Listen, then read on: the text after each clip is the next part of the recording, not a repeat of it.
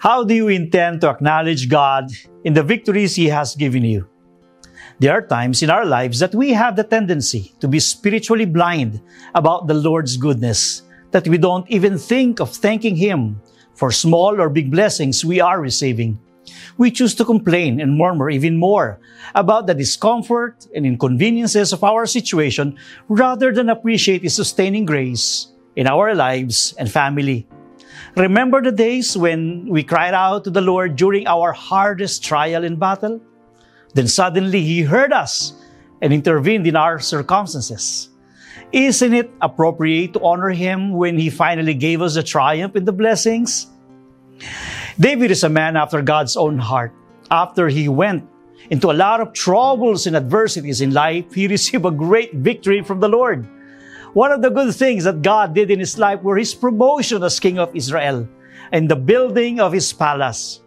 During the dedication of his house, he took it as an awesome event to glorify the Lord in the sight of his nation.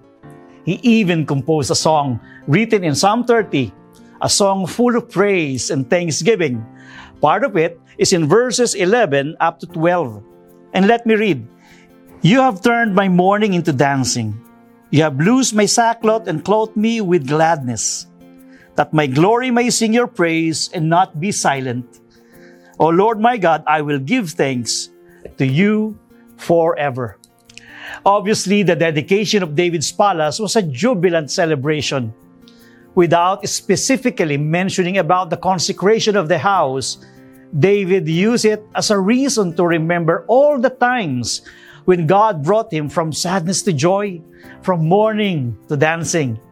It was a journey from a variety of adversities to the point of being established in his throne. Having seen and experienced the presence of God, the more he realized who God is.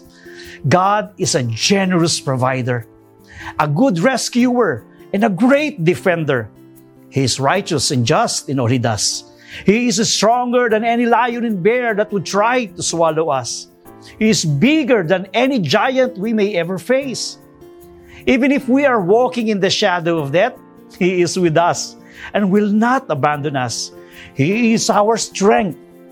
He is our portion forever, an ever present help in times of trouble. Oh, what an awesome God He is!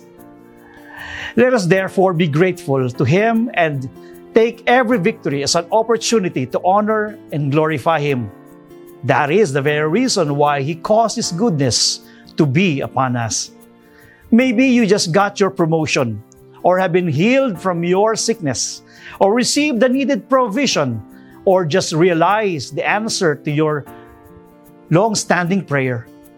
All of these breakthroughs are expression of the Lord's goodness.